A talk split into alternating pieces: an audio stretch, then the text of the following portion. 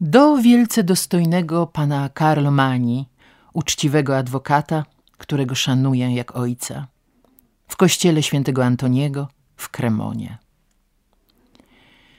Najdroższy ojcze i bracie w Chrystusie, przyjmij moje pozdrowienia. Otrzymałem twój list z 23 tego miesiąca i postanowiłem nań odpowiedzieć dopiero po długim trwaniu przed krzyżem w twoim imieniu, gdyż uważam za niezbędne, aby on mnie nauczył tego, czego później ja będę ciebie uczył. Gdyby nie twoje ciepłe i przyjazne nalegania, raczej wolałbym milczeć, ale poruszony twoją usilną prośbą, wyjąkam to, czego nie umiem jasno wyrazić.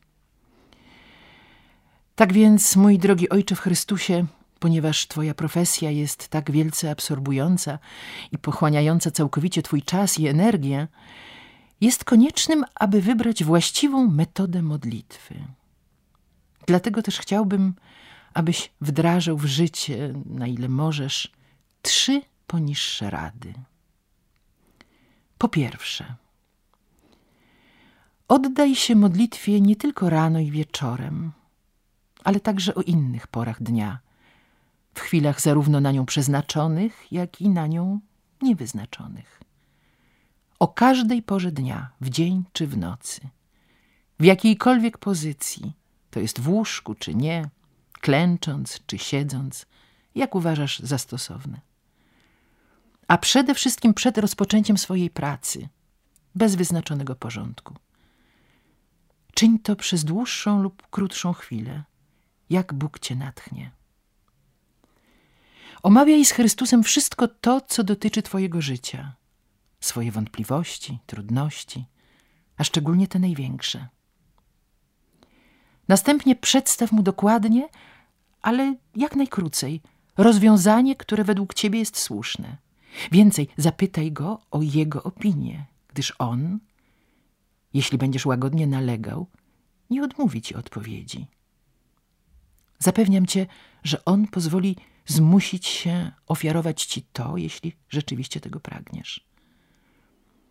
Jestem doprawdy głęboko przekonany, że możemy nauczyć się więcej o prawach ludzkich bezpośrednio od prawodawcy niż od kogokolwiek innego, szczególnie jeśli ów prawodawca jest wzorem doskonałym, mającym w sobie cały porządek i wie, jak wyjaśnić i rozsupłać sofizmaty szatana. Doprawdy, o ileż bardziej dogłębnie jest on w stanie rozwiązać te ludzkie. Ktokolwiek tego nie dostrzega, wykazuje jeszcze małą ufność w Bogu, który wielce się o nas troszczy i który nie pozwala wypaść bez jego zgody nawet pojedynczemu włosowi z naszej głowy. Pan jest tak mądry, że pokaże mędrcom tego świata, kim są tak naprawdę szaleńcami i ignorantami. Tak więc, jeżeli z korzyścią dla tych, którzy uciekają się do Niego, Bóg unicestwia wszelkie sofistyczne podstępy współczesnego człowieka, które wydają się oddalać człowieka od Boga, możesz sobie wyobrazić, z o ile większą łatwością rozproszy on inne, mniej zawiłe machinacje. Jeśli w pewnym sensie człowiek może się złączyć z Bogiem, nawet wśród rozterek tego świata – o ile łatwiej będzie on mógł się zjednoczyć z Bogiem w sytuacjach o wiele bardziej sprzyjających skupieniu.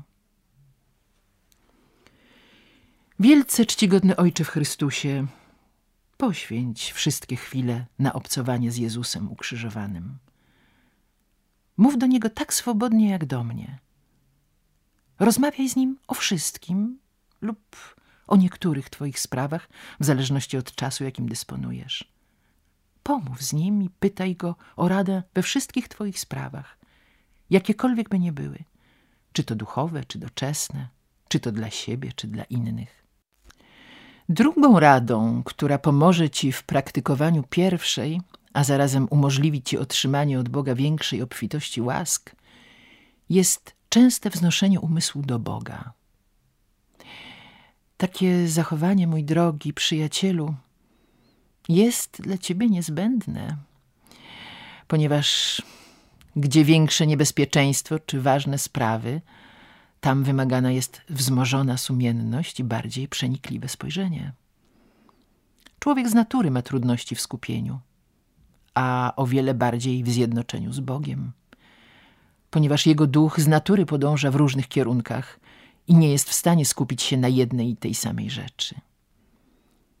Ćwiczenie wznoszenia swojej duszy do Boga jest sprawą o wiele trudniejszą dla osoby, która jest rozproszona. Najtrudniejszą rzeczą dla kogokolwiek jest zajmowanie się sprawami, które same przez się, moim zdaniem, nie sprzyjają osiąganiu jedności z Bogiem, ale które jednocześnie nie rozpraszają. Któż mógłby powiedzieć, że możliwym jest stanie w deszczu bez zamoczenia się?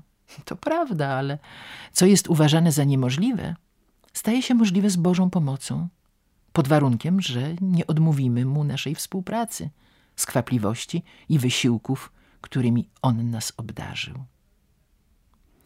Jeżeli chcemy być zjednoczeni z Bogiem, jednocześnie pracując, rozmawiając, czytając, czy też rozwiązując nasze codzienne problemy, wznośmy często nasze umysły ku Bogu przez dłuższy lub krótszy okres.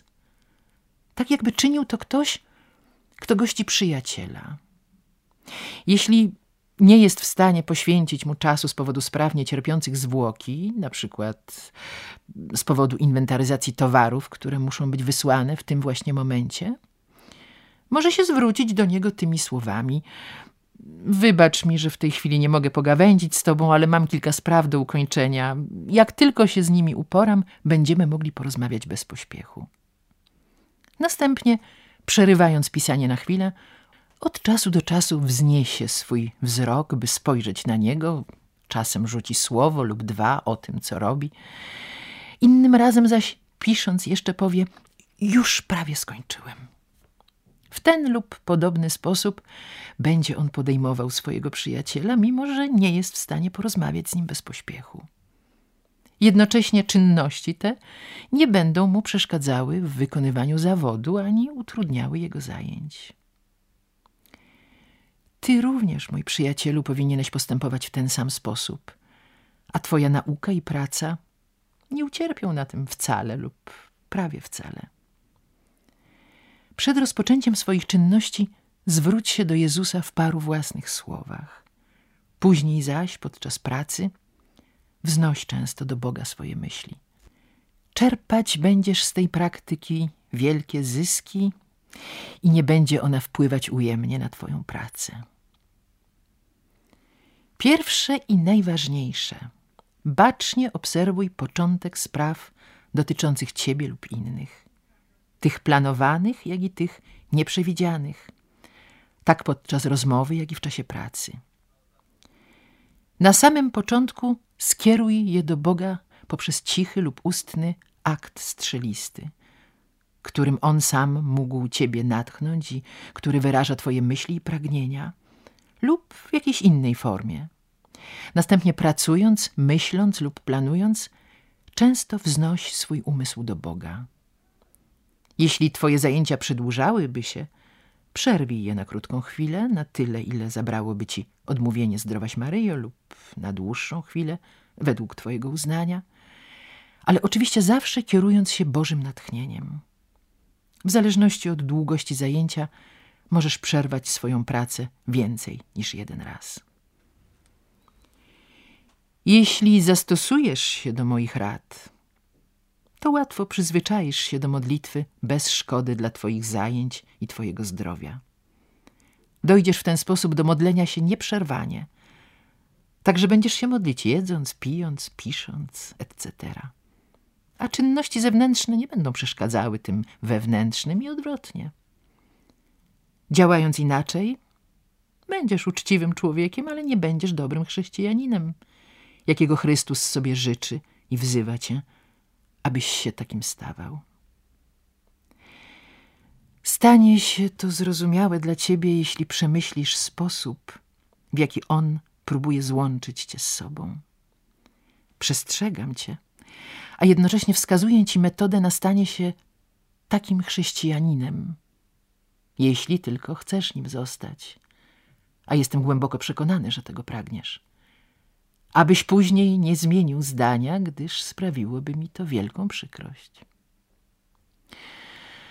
O mój drogi przyjacielu, jeśli moje słowa posiadają u ciebie jakąś wartość, proszę cię, zaklinam cię w Chrystusie i przez Chrystusa, abyś zechciał otworzyć oczy i wziąć pod uwagę to, co napisałem i starał się zastosować je w czynach, nie tylko w słowach. Obiecuję ci, że staniesz się zupełnie nowym człowiekiem, jakim powinieneś być, w świetle zmian, które Bóg nałożył i w różnoraki sposób będzie nakładał na twoje barki. Jeśli będziesz postępował inaczej, nie wywiążesz się ze swoich zobowiązań ani wobec Boga, ani wobec bliźniego. Co więcej, nie będzie ci to wybaczone i będziesz ukarany jako ten, który sprzeniewierzył się Panu. Tak więc zrozum to i zabierz się do dzieła i czyń tak, jak ci dopiero co powiedziałem, szczególnie uwzględniając pierwszą radę. Weź pod uwagę i trzecią, którą ci opiszę jako następną, a bez której cała twoja praca będzie posiadała niewielką wartość i wiarygodność przed Chrystusem. A oto i trzecia rada. W swoich medytacjach, modlitwach i rozmyślaniach usiłuj rozpoznać swoje główne wady, a nade wszystko tę najważniejszą, która jest jakby generałem i która dominuje nad wszystkimi pozostałymi. Starając się zniszczyć tę główną, dołóż wszelkich starań, aby wykorzenić również pozostałe wady, które też mogą być przez ciebie zaatakowane, na wzór żołnierza zamierzającego zgładzić głównodowodzącego przeciwnika znajdującego się wśród swoich oddziałów. Usiłując dotrzeć do niego, żołnierz z oczyma utkwionymi w niego jako cel jednocześnie toruje sobie drogę do głównodowodzącego, zwalczając tych, którzy staną mu na drodze. Podobnie i ty postępuj ze swoimi wadami. Gdybyś mnie zapytał, która z twoich wad jest moim zdaniem wadą dominującą, to odpowiedziałbym ci, że jest to pewnego rodzaju zmysłowość. Tak przynajmniej wynika z mojego powierzchownego rozeznania. Tak więc twoją główną wadą nie jest zmysłowość. Rozumiesz, co chcę ci powiedzieć, czyż nie? Lecz raczej gniew i gwałtowne zmiany humoru spowodowane pychą, która z kolei zrodzona jest z twojej wiedzy i twoich kompetencji, jakie posiadasz, bądź to jako dar naturalny, bądź jako owoc twojego długoletniego doświadczenia. Jeśli dobrze się nad tym zastanowisz, to zobaczysz, że to czyni ciebie niezadowolonym, niespokojnym i skłonnym do złych manier i niestosownych słów. Co więcej, ów korzeń pychy rodzi w tobie jeszcze inne złe owoce. Zło istniejące w tobie, które dopiero co ci ukazałem, jest matką wszystkich twoich wad. Zniszcz ją więc, aby więcej nie rozrastała się. Teraz zależy od ciebie, aby znaleźć lekarstwo na tę wadę i sposób na jej wykorzenienie. Jeśli nie będziesz wiedział, jak to uczynić, przy innej okazji być może napiszę ci o tym lub wytłumaczę ci to w czasie rozmowy. Jeżeli nie byłaby ona twoim głównym brakiem, aczkolwiek jakoś jestem o tym przekonany, że jest to właśnie ona, znajdź tę właściwą i zniszcz ją. Jeśli będziesz pieczołowicie zachowywał rady, których ci udzieliłem, z łatwością dojdziesz do ukrzyżowanego i do krzyża.